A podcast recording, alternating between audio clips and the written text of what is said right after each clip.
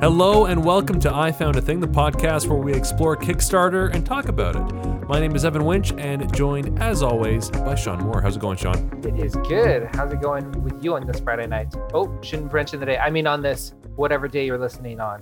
This mysterious night or day or morning or before 5 a.m. Why is it so early? Right? Maybe you got to get up and you got to get your Starbucks. That's what you're doing. I don't drink coffee though, and now I'm tired because it's both night and 5 a.m. simultaneously. That sucks. Whatever time it is where you are, I have a ton of games that I want to get through. And by the looks of it, you do too, Sean. I've got a few games that were interesting. So I'm going to start with a bit of an odd one, and it kind of is in keeping with the theme of last week, which was two player games slash stuff taking from Norse mythology. Uh, it's a game called Fjords. Have you seen this? Oh, I have seen this. Just came up on radar. I don't know anything about it though. So it's actually a reprint. It was originally a game that came out back in 2005 by a company called Grail Games. And time has passed, obviously, since 2005. A lot of things have happened within the board gaming scene, and Fjords is getting a facelift. It's kind of an odd facelift in this. So they have the same artist, Beth Sobel, who did some work on Wingspan as well as Viticulture. Looking at this though on the Kickstarter page, I was initially kind of like, oh, so this is what the original art looked like. Uh, no, it's actually the updated art that's on the page. And so I thought this kind of has that old school board game vibe where it feels very like 2008, 2010 sort of thing. So I looked up the original art. I was amazed at how big of an upgrade the current art is to the past art. It's quite a night and day difference. Oh wow. Oh my gosh. Right? Like I know people use the uh this looks like MS Paint analogy too often, but it's not that far off some of that. I know. I'm very surprised at what was released back in 2005. The industry has definitely made a lot of strides. Uh, I didn't Yeah. just bring this game to throw the past art under the bus, though, and talk about how the modern art is a definite improvement on that. Gameplay for this is going to be pretty straightforward. It's actually broken up into two distinct rounds. So, the first round, you're literally going to be laying tiles. There is a deck that you're going to be pulling tiles from. There's four tiles exposed at the start of every round. You're going to grab a tile, you're going to place a tile. There's some rules around placement. You could have water on the tile, you could have plains on the tile, you could have mountains on it, or you could have a mix of the three. Once you get those down, you're also going to have the opportunity to drop a longhouse wherever you want. Generally speaking, you're only going to be allowed to place those on areas that are plains. Once you've gotten all the tiles onto the table, you're then going to start placing your little Viking explorers out from those longhouses. So the object of the game is to get the most area under your control. The challenge of the game is going to come from the way that you're placing not only the land tiles, but also where you're placing your longhouses. Because theoretically speaking, you could give yourself a really nice little run, and then all of a sudden, instead of uh, you being able to place a guy there, your opponent drops a longhouse, and now they're kind of rippling out from there, grabbing all the good land you wanted. So you're sort of able to hedge people in while simultaneously trying to give yourself really good angles to be able to claim as much land as possible. Question and a thought. Yes. Last time we mentioned uh, how Vikings did not have horns, and I'm very happy that these Vikings do not have horns. They do have pitchforks, though. Well, that's fine. That that's probably accurate. They don't wear them on their heads, but I mean, I would be kickstarting this game if they did have pitchforks on their heads. so the question is, what is the purpose of the long houses? So the longhouses are where you can send your guys out from. They're kind of a uh, spawn point, I guess, for your meeples. Hmm. Okay.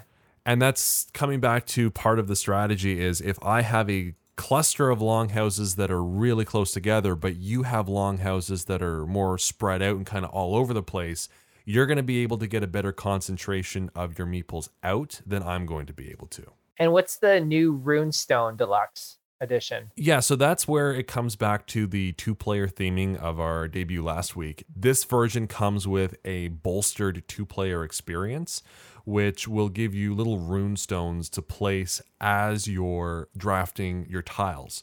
So let's say you get a tile that's all mountain, you would then place a strength rune on it, which means any meeple that is adjacent to the strength rune is going to score plus one point. or you might get a rune that's going to give you a boost for playing your meeples near water. It's another layer of strategy that you can work into it for where you're going to be placing your guys to score the most points. Okay. The other cool thing about this, especially as a Canadian, is the entire Kickstarter campaign is in Australian dollars, which is actually worth less than the Canadian dollar. The normal base pledge for this game is 33 bucks. You can get away with it for $32 Canadian and save yourself a dollary do. Yeah. Wait, is that really how they call them, dollary dues, or is that just slang? It's actually a Simpsons joke. I thought it was a Simpsons joke, but I wasn't sure. But there was a real world petition back when The Simpsons went to Australia episode air to have the official Australian dollar changed to the dollary do because it would, quote, raise the value of their currency. it failed, unfortunately. oh no way. Uh, no, this looks uh, this is cool. Actually, you mentioned the money thing. I remember uh, last year when I backed uh, Wonderful 101 on Kickstarter, and you're looking at like Thirty thousand. All oh. right, J- Japanese currency, right? Seventy dollars. Wait a second. Yeah. I was looking at a um, an automatic tripod head. So basically, you can program the tripod head to uh, rotate and move on a programmed way so that you can kind of like calculate how you want to follow the night sky sort of thing and uh, i was just about to back it and then i looked at the price and was like oh my goodness this thing is $145000 it was Hong Kong dollars, not US dollars. So it was actually only Yeah. about 600 bucks Canadian. But still, I was like, whoa, this is way too much. Is this made out of titanium or what? What's the opposite of a segue? Because I'm gonna do that. Speaking of things that are not no. Speaking against things that are expensive, Evan, do you have a Mother's Day gift all pre- prepared for this year? So this is going to ruin your bit, but my mother gets very upset at me when I get her a Mother's Day gift. So your other mother that you, you don't know about. oh, she gets really upset when I don't get her a gift. yeah, I was gonna say if you don't know about her, you wouldn't gift things to her. Okay, so my mom, what were you gonna get her for her Mother's Day? Uh, the trademark flowers. Your mom loves flowers. Oh my gosh, that's actually that's a segue there, but we won't quite do it. Get her flowers this year. What were you planning on getting her next year for Mother's Day? I was going to get her a romantic dinner out at the keg with her significant other. Well, forget that potentially. This is getting creepy. so there's a game on Kickstarter being put out by Pencil First Games called Floriferous. Mm, No, I was gonna butcher this. Okay, it's a made-up word. Floriferous. Florifer. Floriferous? That's it. Wait, is that not made up? Is that a real word? It's one of those words that I think is probably not made up, but it does definitely. is look- a real oh, word. It is a real word. Yeah, of a plant producing many flowers. by the time this actually comes out, I'll have learned how to pronounce this. so this is I don't want to say it's like worker placement meets wingspan meets flowers, but it's not too far off of that. This one is as opposed to six hundred dollars you can spend on random things on Kickstarter. Uh, only twenty six dollars on Kickstarter, and that comes with this little expansion. And the idea is that you lay flower cards right at the beginning of the game. So you start with the top pawn, they pick a flower, then the, the pawn below picks a flower anywhere in the column. Mhm. Uh, on their first turn, you can't shoot ahead to the right. You have to pick whatever's in the column. And then when you go back the other way, uh, it reverses, and then bottom meeple picks the, the first thing, et cetera, et cetera, et cetera.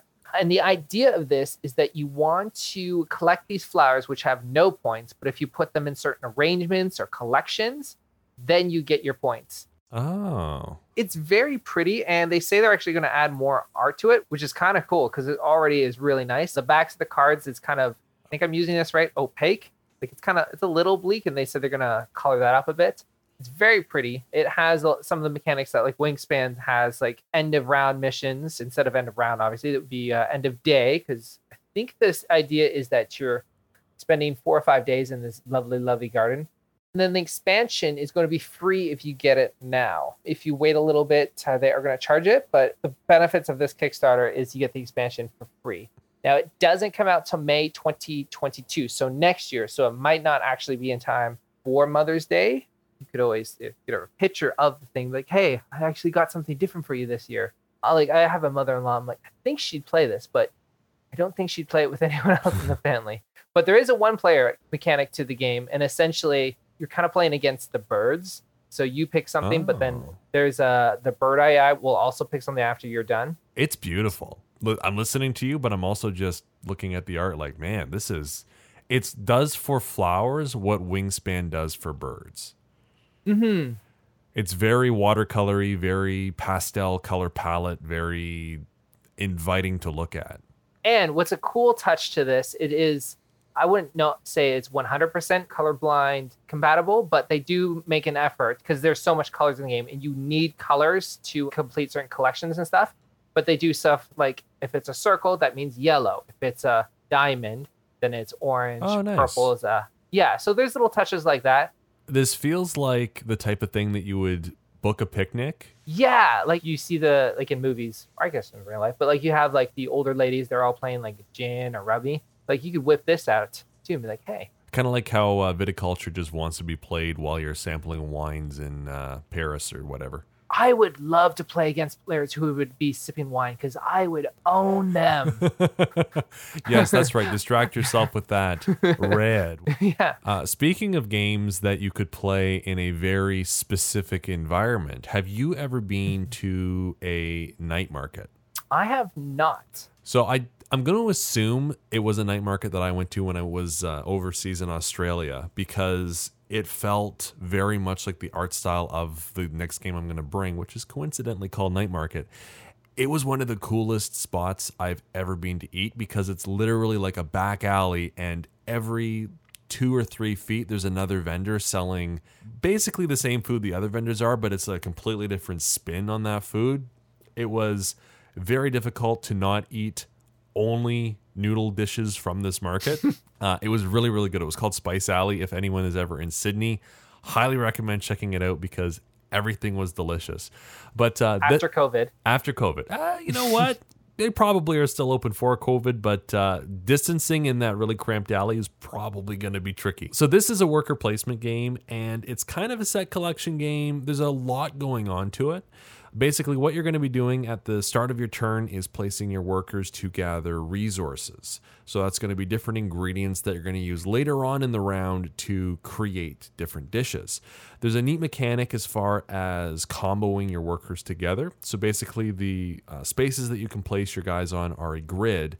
And if you put uh, a worker on either side of an empty grid, you would get the resource that you put the new worker on as well as the resource that's on the empty spot.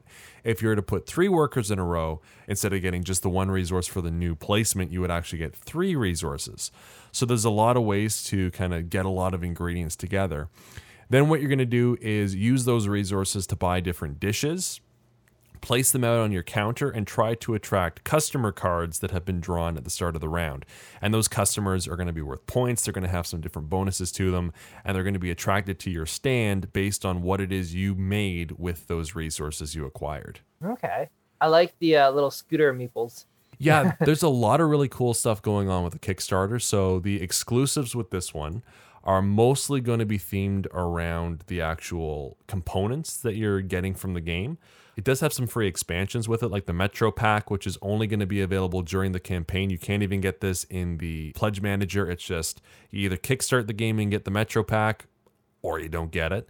Uh, there's a ton of custom pieces with it as well. Think the gameplay might be a little on the complex side. I, I I need to really sit down and go through the rules. It seems like it could get a little bit rulesy and a little bit analysis paralysisy. I just really dig the theme. At first, it gave me this like little bit of a diner dash feel, like you know, constant run around getting recipes and then appeasing to customers. Absolutely. I don't feel like there's a game out there that strictly deals with like night markets, especially in Taipei. But Taipei, Taipei, Taipei, Taiwan. Taipei. Okay. Man, you're on a roll tonight. You're getting uh flourish uh, we're gonna screw it up. No, it's the worst word. floriferous. I was fine with it up until I was like, you're about to meet someone's mom for the first time, and they're like, "This is how you pronounce their name." You're like, "All right, I got it, I got it, I got it," and then you just you butcher it as soon as you see them. Like, you you had one job. She's like, "I know," yeah. but it really looks like it should be pronounced Debbie. Like, ah, This is gonna be uh episode with the name hard to pronounce games edition. but it's not. I, I just have a tongue that likes to work on its side rather than flat. the next game I have is two games and one Kickstarter. The games don't connect with each other, but they're both part of a bigger story. And that makes it sound a little bougier than it actually is. But essentially, Final Frontier, they're putting out four games that have to do with how the world and the earth and the universe was made. So they're doing two games now and then two more games in 2022. The first game's called Sulani, the other one is called The Girl Who Made the Stars. So Sulani is from the perspective of First People and their take on how the universe was created.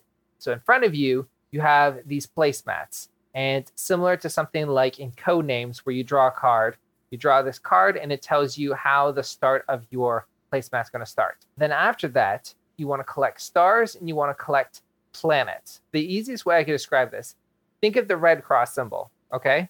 And then you put four of them together and in the middle, you make a square, okay? Okay. Imagine it was concave and then in the middle you could place a circle. So it's like a pattern. I, I, this is it's very hard to visualize. You should see my hands; they're doing cartwheels. It's kind of like Um, having concave diamonds with little circles that will fit into that slot. I was in Microsoft Word and I'm like, okay, just I know you can do shapes, but like just tell me the name of this shape, and it's like custom shape. I'm like, no, that's not helpful. I It's just had the word for this- Wingdings 972. Oh, that's it. 972. But yeah, so the idea is you want to make constellations through that. And if your constellations connect to the planet and your constellations don't just end or die when they're not supposed to, then you score points. And then there it, it's got that like a patchwork feel to it. And I know I'm not describing the mechanics as well. It's one of those as soon as you see it, like, oh, okay, I get it. Essentially, you have to place a tile, and then if you want to place a planet, then you have to place it next to a constellation. And if you want to play a constellation, it has to be next to a planet. And then there's different scoring mechanics to it as well. When you say that you have to connect it to a planet, are you getting planet tiles that you have to put in there? Because I'm I'm just Yes. looking at the game now and it looks gorgeous.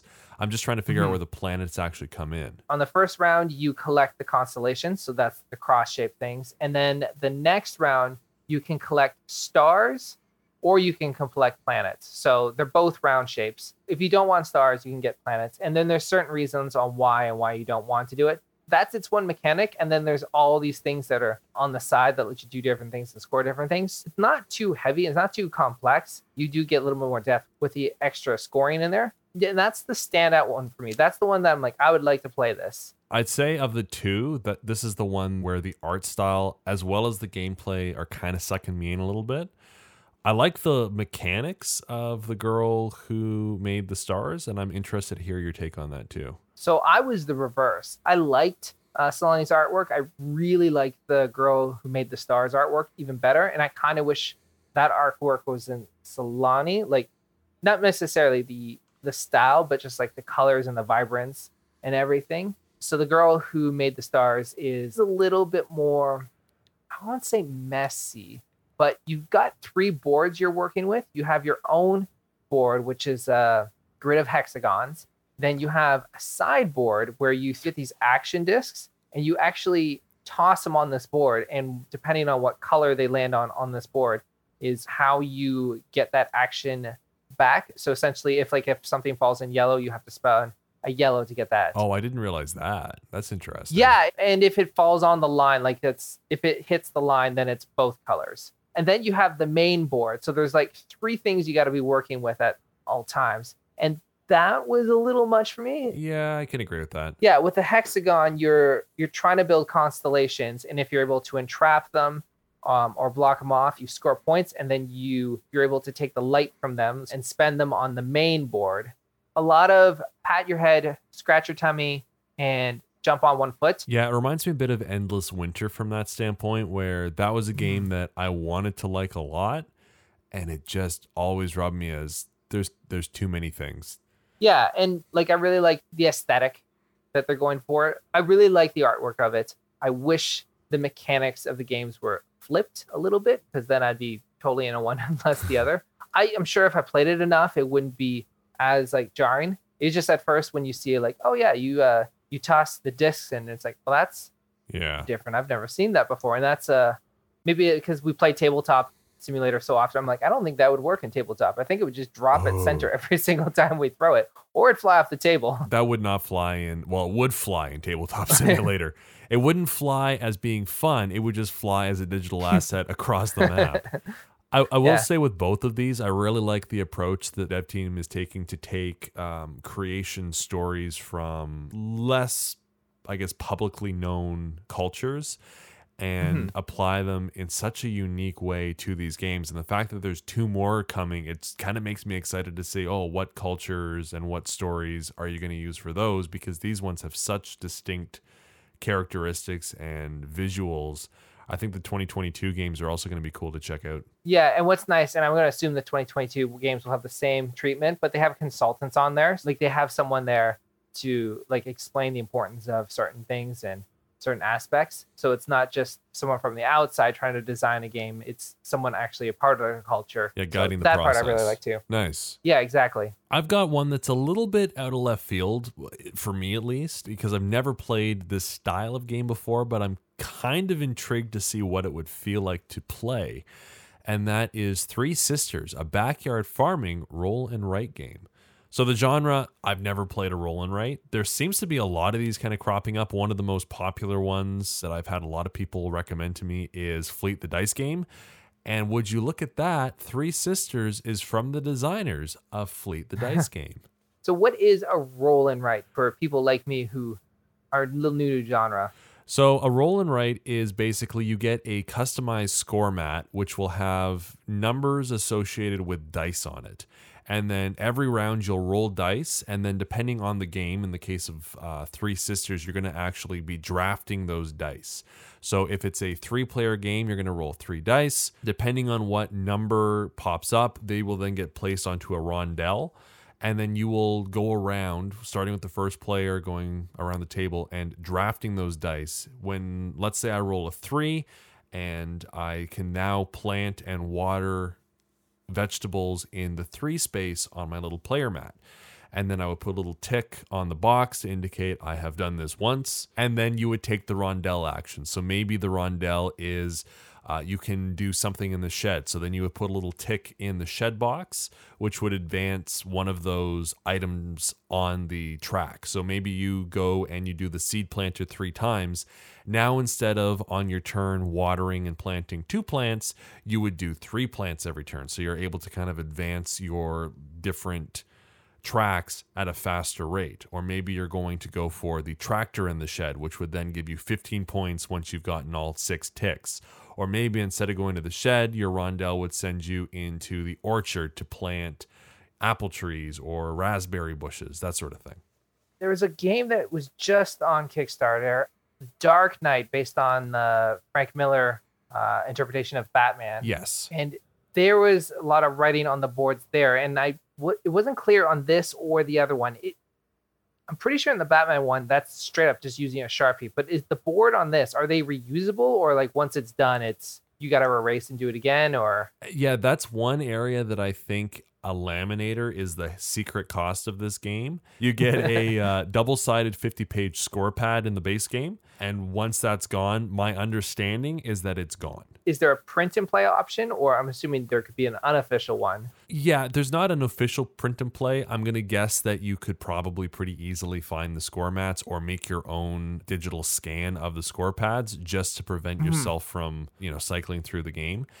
I would also hmm. say that this isn't probably going to be something that will hit the table a ton. I've heard a lot of really good things about Fleet the Dice game as being something that a lot of people enjoy solo. And there is a solo variant to Three Sisters. So if that's kind of the direction that you want to take it, 50 solo plays is pretty good value. If you're playing it with four players every time, obviously that number is going to drop a lot quicker. some might say down to 12 times I was going to do the math, but I'm glad that you saved i wondered what the delay was for it was like, oh man, this was one of my points I wanted to make, and I forgot to do the math in advance. Darn it. wait a second no my math is actually you could play 12 games plus one game with two friends It looks cute. Uh, the Kickstarter exclusives are going to be a actual expansion that should only be available for the Kickstarter, which adds weather effects. So every time uh, you roll dice, the die that does not get chosen during the drafting would then cause a weather effect. So that might be rain, which will then boost all of your little ticks up by one. It could be uh, no effect. It could be harvest, where you would score some points. There's a bunch of different things that can happen. And then you also get a Kickstarter exclusive tractor meeple to replace the Farmer Edith meeple that comes in the box. Do you get the farmer meeple too, or just just, just the tractor? You get both. I'm kind of tempted by it, mostly as a solo thing. I've never really been that much of a solo board gamer. I kind of play video games for that. But for a relatively low cost entry, this thing is $29 US uh, to just get everything. It seems pretty decent. Throw some laminated sheets in there, and basically, this is an eternal game that I think would be kind of fun as a more advanced version of bingo. At its core, it's a complicated bingo. And I like that. Bingo with strategy seems like it would be something that uh, I'd enjoy, especially as an 82 year old man. Shh, don't tell them. so this was my surprise Kickstarter. So it's not necessarily a game, but it's very game related. Okay. Have you seen these? You know, I did see this page, but I scrolled past it because I didn't really understand what it was. But now that I'm looking at it, I'm kind of having a difficult time looking away.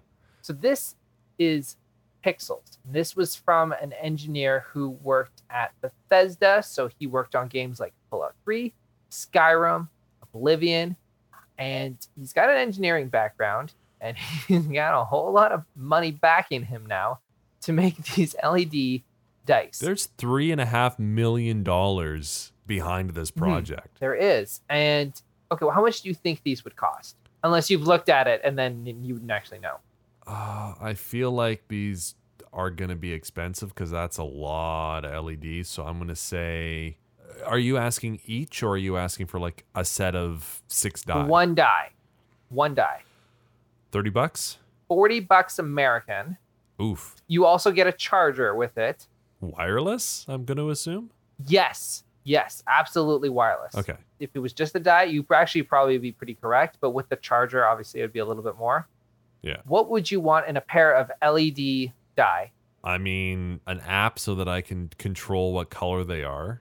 Absolutely. Yep, that's there. I don't know. I think that's kind of all I want, to be honest. Um, maybe like a weight inside that I can set so that I can uh, prank my friends and be like, "Why do you keep rolling ones?" Yeah, I don't believe you can, you know, go to the casino with these things. Like, oh man, Hey, uh, do you mind if I play some blackjack with these custom LED dice? Nothing suspicious about this. it'll bring all the people to the table. Trust me. My dice bring all the girls to the yard. You can't roll the number that you'd want, but it knows what number you do roll. Oh, there's a gyroscope in them? Yeah. uh, it's on GitHub. It's actually open source too. Oh, that's really cool. What I like about the idea of it being on GitHub is coming back to tabletop. I mean, there's not a whole lot of in person gaming happening. Wouldn't it be cool if you can sync this to Tabletop Simulator, do a roll in real life instead of fiddling around with the R button or the F button? That's so freaking smart. Oh my gosh. If there was a version without the LEDs, I know that's the whole point, but that could just do that. Oh my goodness. I don't know how many times I've played tabletop, and rather than rolling the dice, it's just spinning in the air. I'm like, no, it's going to be a one because it's spinning. Now you factor Yeah. in like an Oculus Rift with that, man, that would be a great experience in uh, TTS. I got my cards in one hand, roll the die, I physically pick up the die, and it does it in the game. I cannot see why that can't happen. Like, there's no reason that can't happen because it's it, you're able to send the signal back to your computer. The modding community on TTS is so vibrant as it is. Adding in an actual 3D peripheral for dice, I, I, can well imagine someone in this Kickstarter, like one of the 20,000 backers, has done it specifically to make a mod for TTS. Well, Berserker should be on this. I'm thinking that uh, we should message them and be like, hey, free idea. You should team up with these guys or make your own die. Is that our show? I think that's our show. If uh, if we missed anything, or if there's any questions that you have for the two of us, people that just kind of have opinions and are on the internet, be sure to uh, drop us a line at I found a thing pod at gmail.com. We're checking that on the regular and uh, hopefully going to add letter segment to this at some point. But uh, can't do that without letters. So uh, shoot us a note. Let us know what you think of the show, what we could improve on, or what you'd like us to cover in the future. And I think I'll call it there. Sean, see you in a couple of weeks. I'll see you in a couple of weeks. bye.